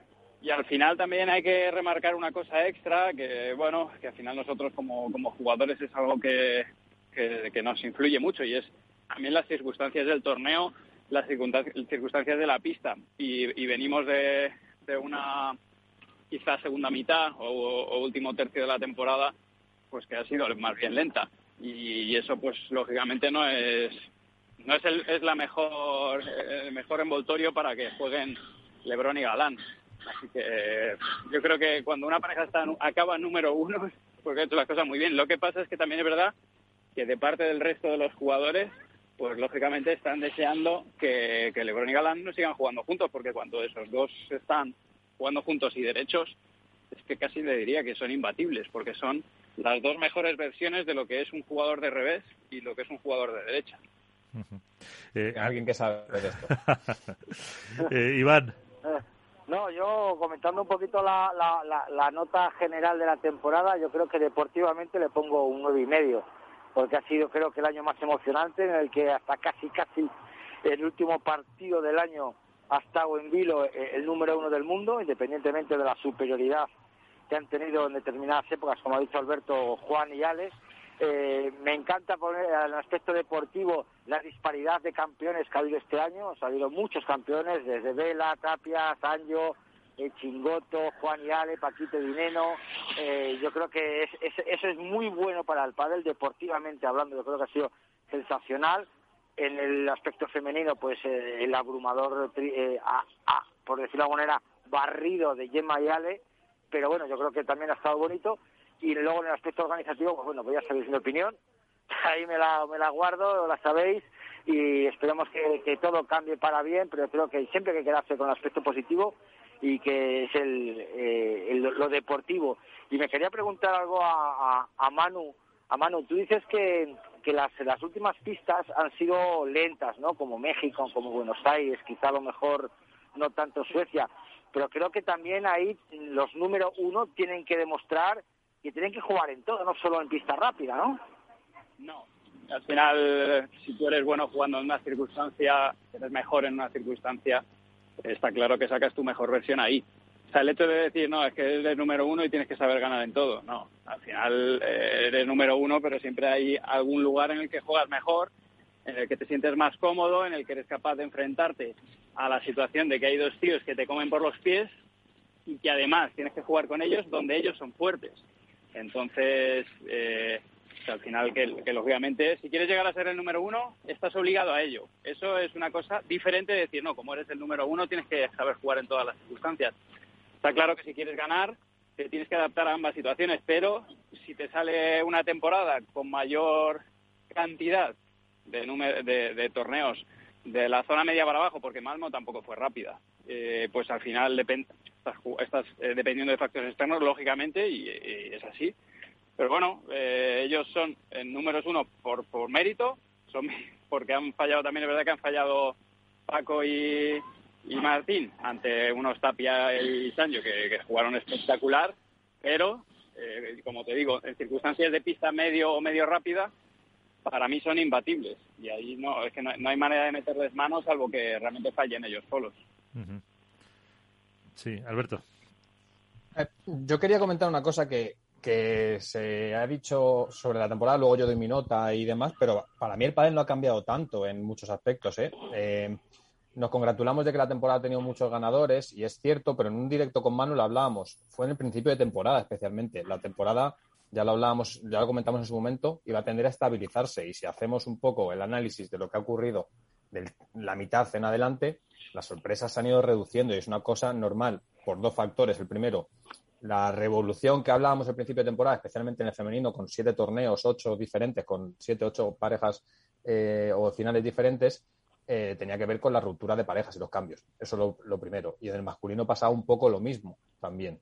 Eh, pero poco a poco el escenario se ha ido estabilizando con gratas sorpresas como Stupa y Alex, que nadie contaba con que fueran a tener un nivel tan alto de una forma tan regular durante toda la temporada, pero no nos engañemos, el padre sigue jugándose a cuatro parejas, cinco, no, no hay más. Es verdad que cada vez es mayor ese, ese segundo vagón en el que hay jugadores que empiezan a poder discutir de tú a tú según qué rondas eh, a los cabezas de serie. El ejemplo son Momo y Javi, por ejemplo, ¿vale? Que son los más, los más simbólicos. Pero para él no ha cambiado tanto de una temporada a otra. Está en el proceso de ese cambio. Y, con respecto a lo de eh, el debe de Galán y Lebrón de las pistas lentas, yo estoy completamente de acuerdo con Manu. Eh, una cosa es entender que tienen margen de mejora y que uno de los procesos de adaptación que necesitan es rendir mejor en una pista lenta. Es evidente, por ejemplo, lo hablamos el otro día, Manu y yo, eh, Lebron en la final del Master Final no hace una bandeja. No hace una bandeja en toda la final. Y es impensable hace cinco años que un drive no ejecutara una bandeja eh, durante, no un partido, durante una final de un Master Final. Y sin embargo, en pistas como Argentina, como México, como Suecia, probablemente sea el recurso que más tiene que utilizar, porque necesita no perder la red porque no tiene tanta facilidad para poder definir. Entonces, una cosa es tener margen de mejora y tener que acercarse a los que son a las que son las parejas especialistas en ese tipo de pistas y otras es que estén obligados. Porque pasa como en el tenis. El pádel poco a poco va a tender a eso sin que esté tan estabilizado los tramos de la temporada pero poco a poco va a tender a eso. Va a haber tramos en los que haya pistas más lentas eh, zonas de, humedad de playa eh, etcétera pistas más rápidas y habrá parejas que se especialicen poco a poco. Y en el tenis no se pide Sí, hay raras avis como un Djokovic de turno que todo el mundo le señala para que pueda hacer el Gran Carrier Slam eh, una, temporada. Pero es uno, es una excepción. Y luego jugadores que son números uno ganando solo en tierra, en pista rápida, lo que sea. Entonces creo que un poco va por ahí también la tecnificación eh, y la especialización de las parejas en el pádel. Eh, casi nada, ¿qué se le puede decir a esto, Manu? No, yo, yo lo veo correcto. Sea, al final es verdad que, tendemos a decir que un jugador es número uno o que un jugador es buenísimo en, su totalidad, pero como todos eh, tienen cosas buenas y cosas malas. Incluso a veces le dicen, ¿qué le enseñas? O, ¿qué trabajáis los entrenadores con, jugadores tan top? Lógicamente todos tienen aspectos de mejora y todos se encuentran mejor en unas circunstancias, circunstancias en otras. Hay veces que dicen, qué mal partido han hecho estos, qué mal ha jugado Sancho en México. Eh, que, claro, es que detrás de todo eso no solamente está el rendimiento puro a nivel pádel, sino que está el rendimiento también mental y está el head to head y el saber que la pareja que te está haciendo sombra juega confortable, eh, hace mejor resultado que tú, pasa las rondas eh, en, dos sets y tú en tres. Todo eso es un, es un peso que sube a la mochila del jugador que nunca se dice, lesiones que han estado en secreto y que nadie ha comentado para, para no dar pistas a los rivales y todo eso tiene, tiene repercusión en, muchos, en muchos casos, pues eso, por, pista rápida, pista lenta. Que en el tenis tú dices, ah, tierra es claramente lenta y, hierba, pista rápida, pues se ve, se ve claramente a lo que se va a jugar. Pero en el pádel tú vas ahí, la pista es la misma y realmente entra, entras a jugar y es que te toca a las 11 de la mañana y te toca a las 6 de la tarde y es que la pista es diferente, por mucho que es la misma mañana y tarde. Entonces, claro, son, son cosas que no se aprecian pero que en el pádel con las distancias que son más cortas eh, y el material que sufre más, porque al final no deja de ser una, pala y, pelota y moqueta, pues claro, eso hace que te, que, te marque diferencias, ¿no? Y yo creo que, bueno, que pasa por ahí efectivamente y, de alguna manera si se quiere hacer algo de, cara a futuro es que sea un poco más eh, un poco de igualdad en ese sentido para no dar la ventaja ni ni a unos ni a otros pues hay que empezar a mirar esto y valorar si se van a poner todas las pruebas unificadas, es decir, ahora toca la parte rápida para que los jugadores entrenen de una manera o si las van a mezclar. Pero sí que es verdad que también nosotros a nivel de equipo es importante saber si vamos a ir a México, o hablando con Galán el otro día, yo digo, bueno, cojonudo, ¿no? Que ahora venimos de, pista lenta en, eh, en Buenos Aires y nos vamos a jugar rápido a México. Y dice, bueno, hemos bajado en el avión y ya nos han avisado, ya 7 grados. Y claro, me contaba Peter que se pusieron a calentar con las pelotas y que, y que era una, una auténtica, vamos a dejarlo en sorpresa, que la pelota salía de una casa. déjalo ahí. Claro, entonces, claro, me puedo imaginar la cara de Lebrón o de Galán pensando, la voy a explotar en México, y la cara de, sus rivales más directos diciendo, ostras, se puede tirar el globo. Entonces, bueno, pues eh, todo eso yo creo que es importante. Si queremos profesionalizarlo también a, nivel interno y queremos dar nuestro mejor rendimiento, tenemos que saber a qué nos enfrentamos, cómo planificamos, cómo van los tiempos de descanso, los viajes, eh, qué tipo de circunstancias nos vamos a encontrar, porque, pues eso, si tenemos que entrenar indoor, outdoor, si vamos a plantear un juego lento, un juego rápido, lo mismo con las previas, pues eso hace que el nivel mejore y que también podamos dar un mejor espectáculo. Claro, lo que pasa es que yo creo que eso va muy en función de, de los sitios, de las eh, organizaciones, porque fíjate, claro, eh, México, Buenos Aires no eh, son organizadores externos, vamos a decir. seguramente, bueno, seguro Miami también es, de fuera, los que se van a jugar lejos de España, pues muchas veces es eso, lo que te puedas encontrar. Y luego encima tenemos en España los condicionantes de, como dices tú, ya, pues si nos toca playa, no nos toca playa, donde la pista sí puede ser más similar, porque la va a construir el mismo, pero claro, ahí influye la climatología, pero con tanto salidas al exterior y más que va a haber, eh, a lo mejor hay más sorpresas ahí que no se pueden saber de antemano o se deberían, mano esto lo vamos a ir mejorando, eso es que ni mucho menos con eso que estoy diciendo, yo estoy diciendo que en, este caso World del Tour tenga o sus organizadores tengan cualquier tipo de No, no, no, no va por ahí, no, me refiero que no no es por responsabilidad, sino que, que claro, no es lo mismo que a lo mejor te lo organizan en, en Miami, luego en México que pues eso que te lo encuentras ahí cuando vas. A las Canarias a entrenar, eh, si hace falta para hacer una pretemporada, o sea, si estamos hablando de profesionalizarnos, pues quizá hay que estar una semana entrenando en, un clima parecido a un clima al que nos vamos a encontrar allí. Y, tenemos ahora en enero, muchos de nosotros vamos a pasar por Suecia para, para hacer allí días de pretemporada con, clubes eh, calefactados y, condiciones que, bueno, pues que a día de hoy, lamentablemente, los clubes en España no, no estamos a ese nivel, ¿no? Tenemos clubes indoor, pero hace un frío que son neveras. Entonces, a el que tenga suerte de tenerlo calefactado, guay, pero, estamos ya preparando semanas en, en Suecia eh, yo en concreto me voy a Estocolmo una semana con los chicos a estar allí, club calefactado, entrenamos físico, trabajamos dobles turnos y, sabes que llegas en buenas condiciones, pero claro, si te vas a entrenar indoor y luego te toca un autor o si entrenas para unas circunstancias y luego son otras, no pasa nada porque nos adaptamos, ¿eh? Pero lo ideal y a lo que tendemos con otros deportes, como en todos, ¿eh? Si, estamos hablando de triatlón, de boxeo o de tenis, entrenamos en las circunstancias lo más parecidas posibles a lo que nos vamos a encontrar para rendir al 200%. Y eso es algo, junto con los tiempos de descanso y, viajes, que es lo que nos falta ahora por, profesionalizar de cara al futuro inmediato, porque nos vamos nos vamos metiendo ya en un calendario el año que viene que, es otro rollo, ¿no? Y me quiero imaginar con el paso de los años que esa va a ser la tónica general, obvio. Y, bueno, pues eh, los, los, cuerpos técnicos tenemos que, ir adaptándonos a ello y contar con todos estos factores que son clave. pero, eh, Manu, hay cierta reticencia, y tú lo sabes, dentro del mundo de los jugadores y las jugadoras, a que el pádel pueda segmentarse poco a poco por, por etapas o por temporadas de según qué condiciones. Y eso creo que en cierta medida también juega en contra de la propia evolución y de la profesionalización de los perfiles, porque si una semana está jugando en una pista rápida por las condiciones de altura en la que está, el tipo de pelota que se utiliza, la semana siguiente pasas a lenta y pasas así variando, eh, será más difícil que veamos de forma regular la mejor versión de los jugadores y de las jugadoras. Eh, quizá porque yo tiendo a pensar que la evolución de este deporte pasa por ahí, porque ahora temporadas de pista rápida, temporadas de pista lenta y las que, y las que nos inventemos pero sabes que hay cierta reticencia por parte de según qué jugadores y jugadoras a que eso sea así. Bueno, eso es bueno para el pádel, ¿no? Para que surjan nuevas parejas y nuevos tipos de jugadores, especialistas en lentas, especialistas en rápidas y que haya más, más nivel en el pádel y que todos hagan esforzarse, ¿no, Alberto? Sí, claro. Sí, sí, sí, sí, sí, Yo te preguntaba a Manu, que es el que está dentro y al final lo conoce mejor que nosotros. Yo creo que la, cosa pasa porque no haya 16 torneos obligatorios, sino que haya 30. Si a mí me pones uno lento, uno rápido, uno lento, uno rápido, yo soy especialista en lento, pero hay 30, tengo que jugar 15, pues quizá te selecciono solo los, rápidos, por más que una semana sea cada. Me va a dar igual que me los pongas todos seguidos o todos después. Yo ya, si me los pones todos seguidos, pues a lo mejor me tengo que pegar una panzada de 15 torneos seguidos o 14 y jugarme uno de la siguiente temporada. O sea, creo que que va a pasar un poco también.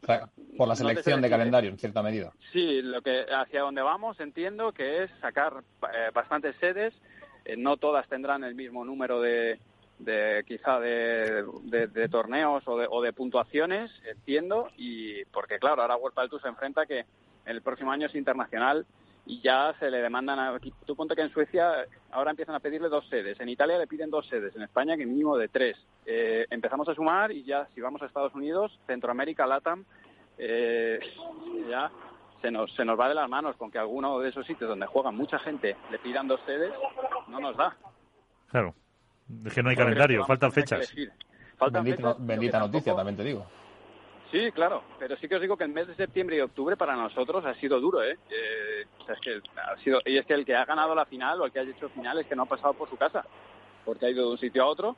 Y, claro, ha habido un momento en el que alguno, uno por lesión, otro por COVID, eh, al final, eh, en algún momento estaría bien decir, no, es que a mí no me conviene jugar este torneo, yo prefiero parar, entrenar, prepararme los partidos que me están entrando de una manera determinada y, me preparo para el siguiente, que, incluso en algún momento, no te digo que alguna ruptura venga por ahí.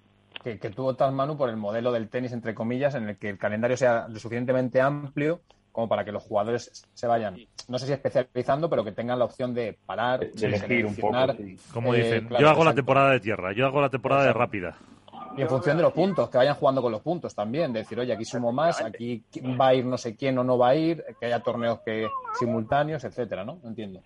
Yo lo veo así, con diferentes pruebas, diferentes eh, diferente price money, diferente cantidad de puntos y también de esa manera, o sea, si tú me metes X torneos gordos al año, sabes que ahí te aseguras a, los top. Por eso digo que si, si uno de los gordos eh, es rápido y el otro es lento, pues a lo mejor que lo tienes que jugar lento. O sea, eso, con eso no quiere decir que un LeBron y Galán, por ejemplo, no se jueguen ni un torneo de los catalogados como lentos, ¿no? Porque se juegue a nivel del mar y porque se esperen unas condiciones más lentas porque, porque los van a jugar, porque por el número de, puntos lo van a hacer. Pero sí que cada uno pueda modular por, por el momento de la temporada, porque le conviene, o por lesiones, por sobrecargas, o por lo que consideren oportuno, por cercanía o a nivel económico algunos, porque hablamos de los top, pero ¿qué pasa con la primera ronda o segunda ronda? ¿no? Estos jugadores que, bueno, pues al final se van a México y les sale a pagar. O sale a, bueno, se van a Buenos Aires y les sale a pagar, pues a lo mejor deciden no jugar eh, esos torneos y, y meterse más caña en torneos en Europa. Eh, o jugarse alguno que, haya incluso de, menor categoría, que no dé tantos puntos, pero que sea un poco el estilo de los challengers. Entonces yo creo que va, el profesionalismo va por ahí, va a ayudar a que los tops sean... está ya ahí, de hecho, ¿no? En cierta medida. Claro. Sí, quizás sean un par de años, este año que viene ya hay un cambio, y yo creo que cuando en Europa y en, las sedes en las que vamos a jugar eh, vean lo que es, vean lo que hace World del Tour y vean un poco lo que es el show, eh, creo que van a querer más y eso hace que en los próximos años, como te digo, o sea, en Suecia no me creo que no quieran al menos dos pruebas, lo mismo que Italia, Portugal, y, eh, están creciendo, Alemania ya está también, eh, en, todo lo que es en América están surgiendo. Y Asia, como se unga. Claro. Oriente Medio, Asia, pues aparte va por ahí. Sí, una planificación de la temporada para, para eso, para además tener una, un orden en los viajes, que no sea ir de una punta a otra. Del Miguel, Dime, Iván. ¿Qué parejas va a entrenar Manu Martín el año que viene, tanto en chicas como en chicos? ¿Alguna pareja top que nos pueda desvelar? Pues la verdad que de momento yo no tengo cambios, chicos. Siento no, aparte no es broma, ¿eh? si no diría chico no puedo decir nada. Pero en principio yo sigo con Carol y Eli. Eh, sigo teniendo a, a, mi jugador, un jugador nuevo junto con Mario Huete, que es Jaime Fermosero, en quien confío mucho. Y, bueno, yo ese de momento es mi objetivo. Ya, ya sabéis que ahora también es el momento de cambios pero de momento mi, mi trabajo va por ahí. Eh, eh, mi ilusión es conseguir pasar a un chico desde las previas y, ponerlo a lo más alto. Eh, mi, ilusión es hacer como ha hecho Juan Alday o como ha hecho Mariano Amat con Ale Galán y bueno, pues confío mucho en, en Fermosel, creo que tiene la madera y, la calidad para ello y estamos trabajando pues muy muy duro para ponerlo arriba. Bueno, ahora tu trabajo es estar con... Con ¿no? eh, con Ibai no he conseguido de momento ponerlo arriba. No hace mucho caso, tío, le digo las cosas pero se le olvidaba al público. bueno, ahora tu trabajo es estar con tus niñas, que la tienes por ahí que eso es lo más importante y eh, yo creo que además ha sido Manu el hombre más ocupado en el Master Final. Eh, curra un poco, tío. El hombre de Vitruvio, eh, como, como, le digo yo. no, eso, era eso, más que un que está. Eh, pues Manu Martín, lo mismo. Eh, muchísimas gracias por estar con nosotros otra temporada más. ahora disfruta de los tuyos, a cuidarse mucho y felices fiestas. Felices fiestas para todos, chicos. enhorabuena por todo lo que hacéis en este programa. Soy hiper fan y gracias por contar conmigo, de verdad. Muy agradecido. A ti, gracias. Eh, Manu, bueno, pues eh, ahí está alguna de las eh, cuestiones que nos ha planteado Manu para la próxima temporada, porque en cuanto a cambios de en cambios de pareja, eh, yo creo que no se prevé no se prevé nada nuevo por ahí, ¿no? Bueno, eh, ha sonado algo. Bueno, ahí Alberto lo puede comentar, ¿no? Se dice que, que Maxi Sánchez va a ir con Pablo Lima, que Javier Ruiz va a ir con Capra, que Coqui Nieto va a ir con Yanguas y que Juan Martín Díaz van a, va a jugar con, con Miguel Lamperti. Y me parece que Uri no se sabe, no se sabe si va a jugar con Ramiro Moyano o no. Y es lo único que se ha, que se ha oído en este, en este tema. Me imagino que esta semana empezarán ya las nuevas confirmaciones de, parejas. Y luego, bueno, pues eso lo que hemos comentado, ¿no? Destacar ¿no? La ausencia de, de Tito Ayemandi, que se va a la PT. Me gustaría comentar algo, eh, algo que se está rumoreando, algo que se está investigando. Eh, hay un jugador eh, ex Europa del Tour que se ha- fue a, a la APT hace cosa de un año, que ha jugado todo el circuito, el cual tiene una demanda interpuesta a World del Tour por unas cantidades de dinero que se supuestamente se le, se le deben que el World del Tour está esperando la resolución de esa demanda, de esa denuncia, para poder ir también en contra de Sedequiles, de Cristian Gutiérrez y de todo aquel jugador que supuestamente abandone eh, el World del Tour con un contrato en vigor. Estamos investigando y en cuanto sepamos, no voy a decir el, nombre de ese jugador, pero en cuanto sepamos la sentencia, sepamos las consecuencias de ello, pues informaremos adecuadamente. Muy bien. Eh, sobre, bueno, y lo dejamos. Sobre cambios de parejas, eh, ¿alguna cosa, Alberto, Álvaro? Yo, yo es que, quiero decir, me ha dicho, ha dicho Iván, Alberto podrá decir, pero lo ha dicho él todo ya, entonces poco más, poco más puedo añadir. Del top 8 se, se mueve poco el ranking, porque de momento creo que las parejas están suficientemente bien posicionadas y las nuevas de mitad de temporada confían en que tienen todavía margen de, de mejora y de cara al 2022. Entonces se ha confirmado la ruptura de Lucho eh, Capra y de Maxi Sánchez. Y, y lo- y bueno, ya ha dicho Iván por dónde se van, a, se van a colocar y demás, con lo cual no seré yo quien le contradiga. Y, y en chicas es que creo que no va a haber movimientos de cara al 2022. Sí, eh, eso te iba a decir. De chicas, es que eh, todo lo que ha mencionado Iván, no hay ninguna de las eh, femeninas. Yo creo que va a ser el año en que las ocho primeras parejas de tanto de chicos como de chicas no se no se mueven eh, en muchos años. Porque siempre se suele mover, algún, a haber algún bolazo, algún pe- pelotazo, pero creo que es el año en que las ocho, por no decir a lo mejor hasta las parejas 10, 12, tanto de chicos como de chicas, se van a quedar inamovibles para la siguiente temporada. ¿Cómo, cómo- cómo varía una temporada y otra? eh? El do- encarábamos el 2021 con tantos cambios que, que teníamos que recomponer un poco cuál iba a ser el escenario y el tablero de juego eh, antes de que empezara la temporada.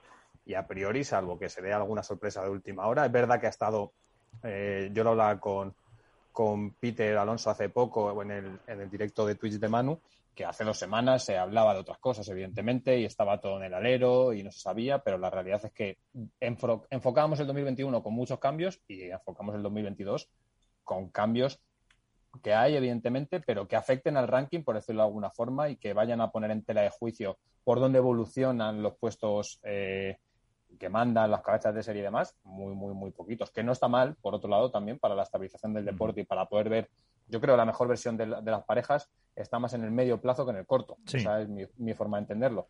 Y no está mal también, pues, para, para todos aquellos que, que se sumaban las medallas de las parejas constantemente y de las nuevas y demás, pues eh, al final la información es la que es, la realidad es la que es. Sí, quizás le- lo que pueda afectar al ranking, eh, Lima y su pareja, más o menos, a ver si por puede. eso digo, por eso digo, Max, Max y Lucho que rompen y Lima con Javi Ruiz, que, que también pues, son las dos parejas que están ahí del top 8. Es que el resto Sí. no, se, no se mueve nadie. De momento, eh, digo que si dentro de un mes todo esto cambia, que esto es pádel, evidentemente, como bien dice el nombre de este programa, y no se puede poner la mano en el fuego absolutamente por nadie, eh, pues cambiar el escenario por completo. Pero la realidad es que parecía que iba a haber un tsunami y en redes sociales se hablaba mucho de ello, de no, no sé quién se va, no sé quién rompe y demás. la realidad es que a día de hoy las noticias que, tenemos eh, contrastadas, si bien lo, ha dicho, lo ha dicho Iván, son las que son. Sí, porque eh, en chicas, además, yo creo que la estabilidad de las cuatro primeras eh, hace pues cada vez más difícil que las otras cuatro rompan, teniendo en cuenta además que una de ellas es las gemelas, que esa eh, se da por descontado, con lo cual no se produce en principio ese efecto dominó que vimos el año pasado. Sí, hombre, yo creo que más allá de los cambios que ha dicho que ha dicho Iván y que ha comentado Alberto, sí que creo que era necesario un poco de estabilidad. Es decir, eh, el año pasado vivimos un boom, esta temporada también hemos vivido bastantes cambios eh, en, varias partes de la temporada, no solo, no solo en la mitad como suele ser eh, costumbre. Y creo que la verdad que es necesario, no solo para el aficionado, sino lógicamente para, para ellos mismos, para el proyecto, tanto en mujeres como en hombres, que al final hay un poco de, de regularidad, que se mantengan los proyectos, que se siga apostando y sobre todo, bueno, al final ha sido una temporada que tanto en mujeres como en hombres ha habido varias parejas que han ganado títulos, que eso dice mucho de la igualdad que impera más allá de los siete títulos de, Galán, los títulos de, de Ale y Yema. Em, pero creo que es necesario que los proyectos se, se estabilicen un poco, que, se siga apostando por las parejas y dado que ha sido un año eh, muy complicado, como he comentado antes, por todo el tema de, de, tanto torneo junto y demás, yo creo que las parejas han llegado bastante bien, salvo las que ya hemos visto que, que, se han, que se han roto de manera oficial. Y para el año que viene sí que es verdad que se va a mover en, zona media más que en zona alta y eso quizá va, va a hacer que al final todos tengan más opciones, porque el hecho de conocerse y demás va a hacer que se tengan que reinventar también eh, para con puntos fuertes nuevos, limitar sus puntos de visita, porque el hecho de conocerse pues, pues creo que no es un hándicap para todos también. Y creo que es positivo para el espectáculo, yo creo que es positivo que las parejas se mantengan en su mayoría de un año para otro. yo, yo, estoy, vamos, o sea, creo que todo pasa, la evolución del deporte, yo lo he dicho muchas veces también, pasa por ahí.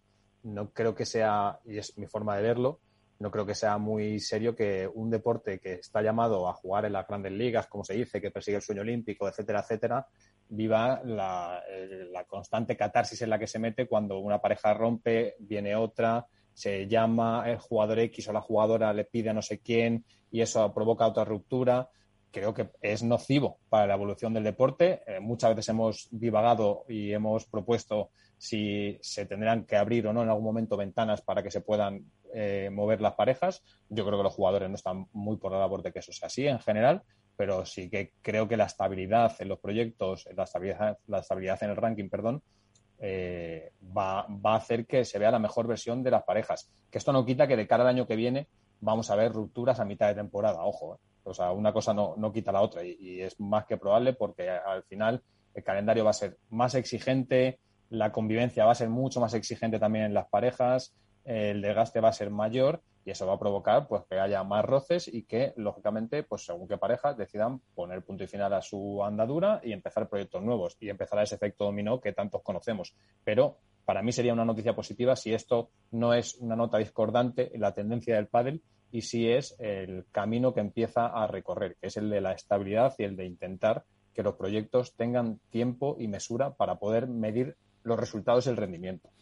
Y efectivamente también para, yo creo que para las marcas, para patrocinadores es importante tener esa estabilidad y que eh, se puedan identificar con una, con una pareja. Eh, ¿Algún apunte más, Álvaro? Eh, Iván. yo por mi parte, nada más, bueno, desearos un feliz año, felices fiestas, eh, que comáis mucho turrón, polvorones y demás, y que el año que viene sea todavía mejor para todos y sobre todo para el pádel que ha sido este año. Esperemos que sí, y a cuidarse mucho. Pues eh, Álvaro Iván, eh, Alberto, de verdad, de corazón, muchísimas gracias a los tres por haber estado ahí. Eh, que vamos a volver el próximo, la próxima temporada, el próximo año, más y mejor, por lo menos lo, lo intentaremos y pondremos nuestro granito de arena. Los tres, de verdad, muchísimas gracias por estar ahí siempre un, abrazo, Miguel, y felices fiestas a todos. Ah, y, enhorabuena Alberto Bote por ser ganador un año más de la porra de, estos padres. vale. bueno, pues eh, Álvaro te manda el premio, no te preocupes. Perfecto, perfecto. Me, doy por satisfecho con el abrazo y el juego del programa. Vale, vale. Feliz Navidad a todos. Igualmente. Igualmente.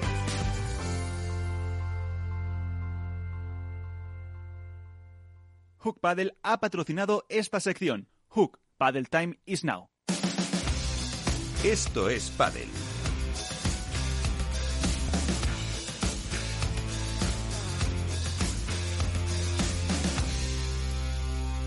Pues nos vamos, eh, ahora sí.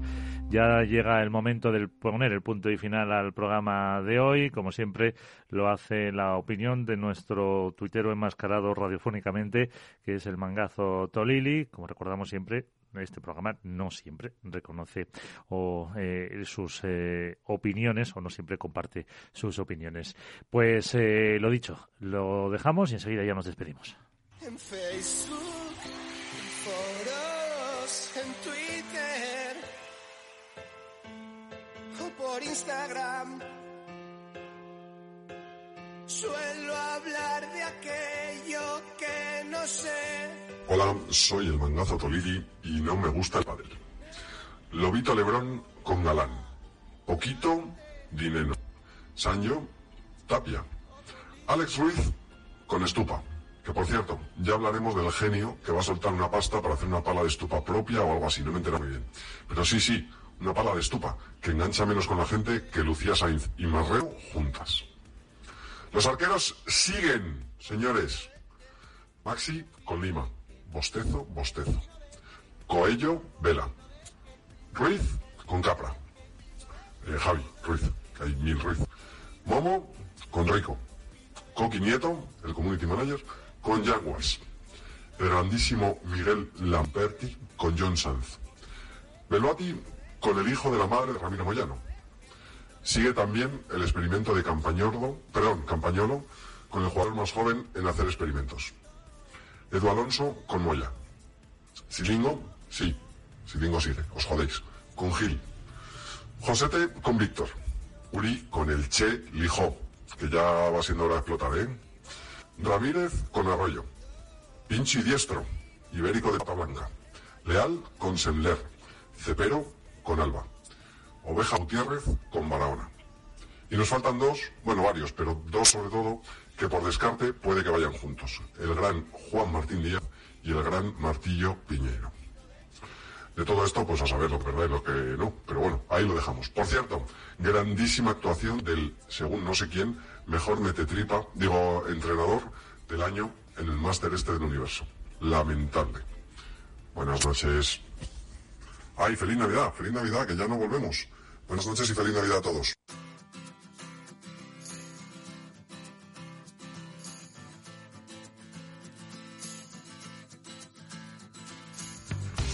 Pues nos vamos, ponemos punto final al último programa de esta temporada en el que pues hemos intentado analizar un poco lo que ha pasado este año y con el triunfo en el máster de la pareja formada por eh, Juan Lebrón y Ale Galán en categoría masculina y la de Paula José María y Ariana Sánchez en categoría femenina.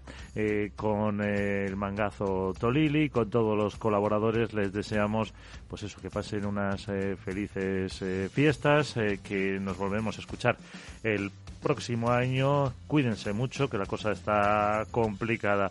Gracias a Miki Garay y Feliz Franco en la parte técnica. Nosotros nos vamos. Hasta el próximo programa. Sean felices.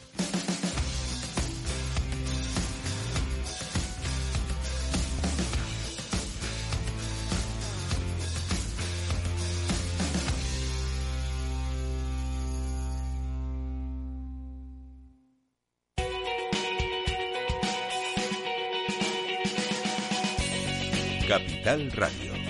Música y mercados.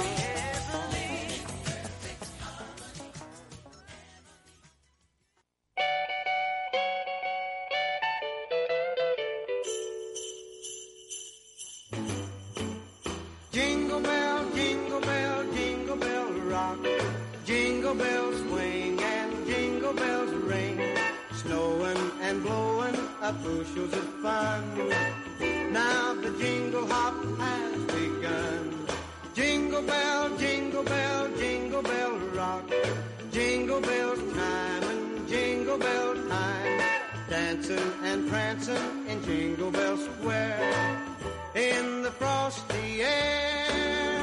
What a bright time, it's the right time to rock the night away. Jingle Bell time is a swell time to go gliding in the one horse sleigh. Giddy up, jingle horse, pick up your feet. Jingle around the clock.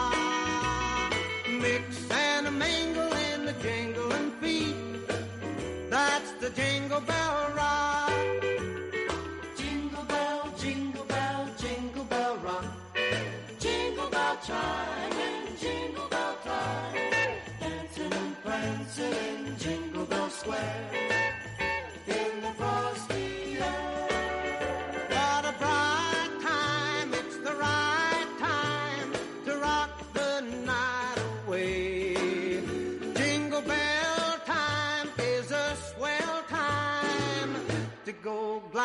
in the one horse lane. Giddy up, jingle horse, pick up your feet. Jingle.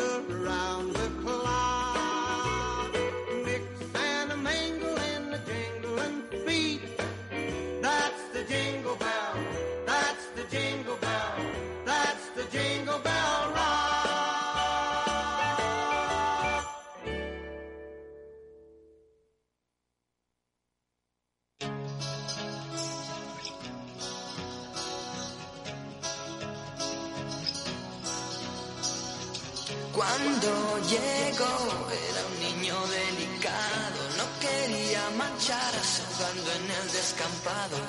Era un tipo legal, un amigo, un aliado.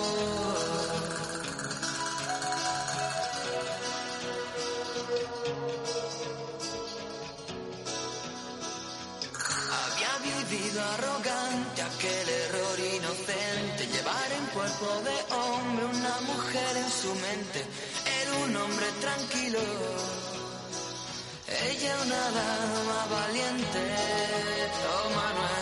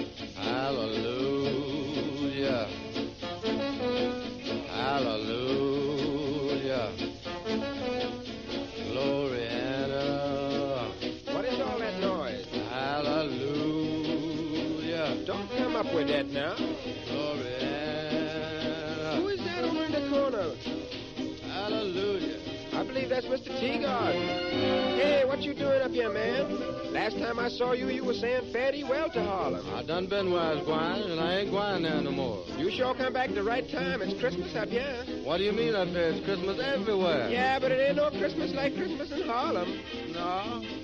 Every gal strutting with her bow through the streets covered white with snow. Happy smiles everywhere you go. Christmas night in Harlem.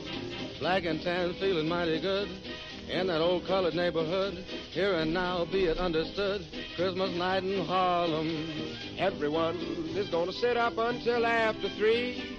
Everyone will be all lit up like a Christmas tree. Come on now, every cold like Joe, greet your sweet neath the mistletoe with a kiss and a hidey ho.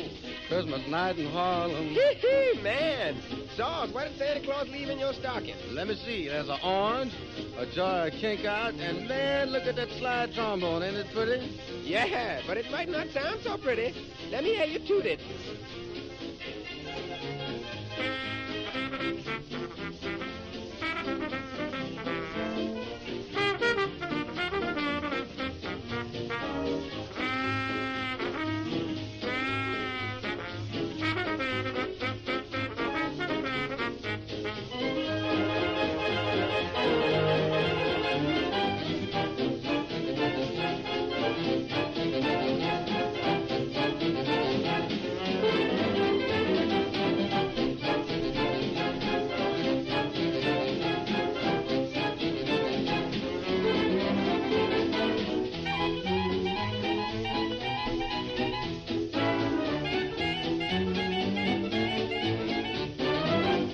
Mercer, I'm glad to be back in this festivity. Ah, you said it, Mr. T. It's Christmas night in Harlem.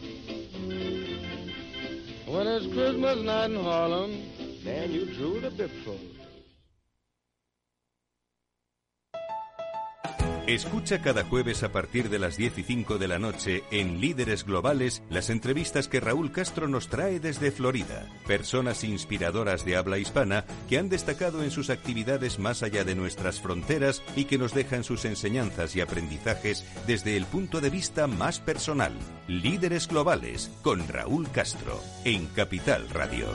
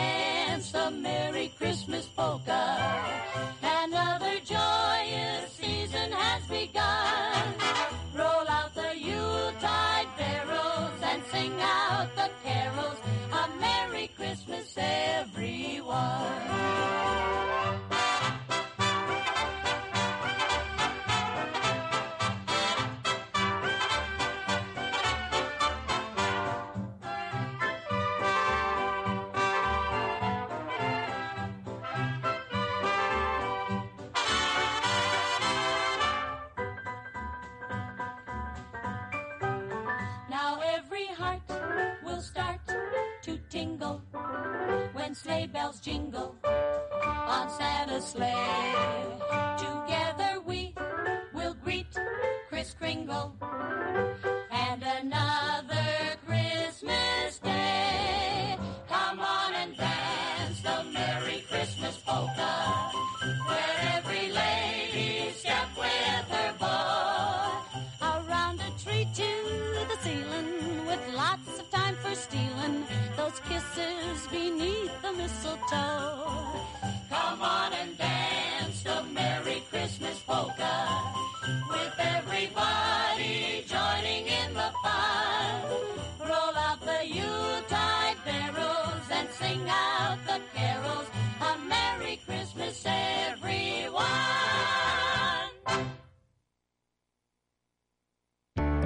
Radio, la genuina radio económica.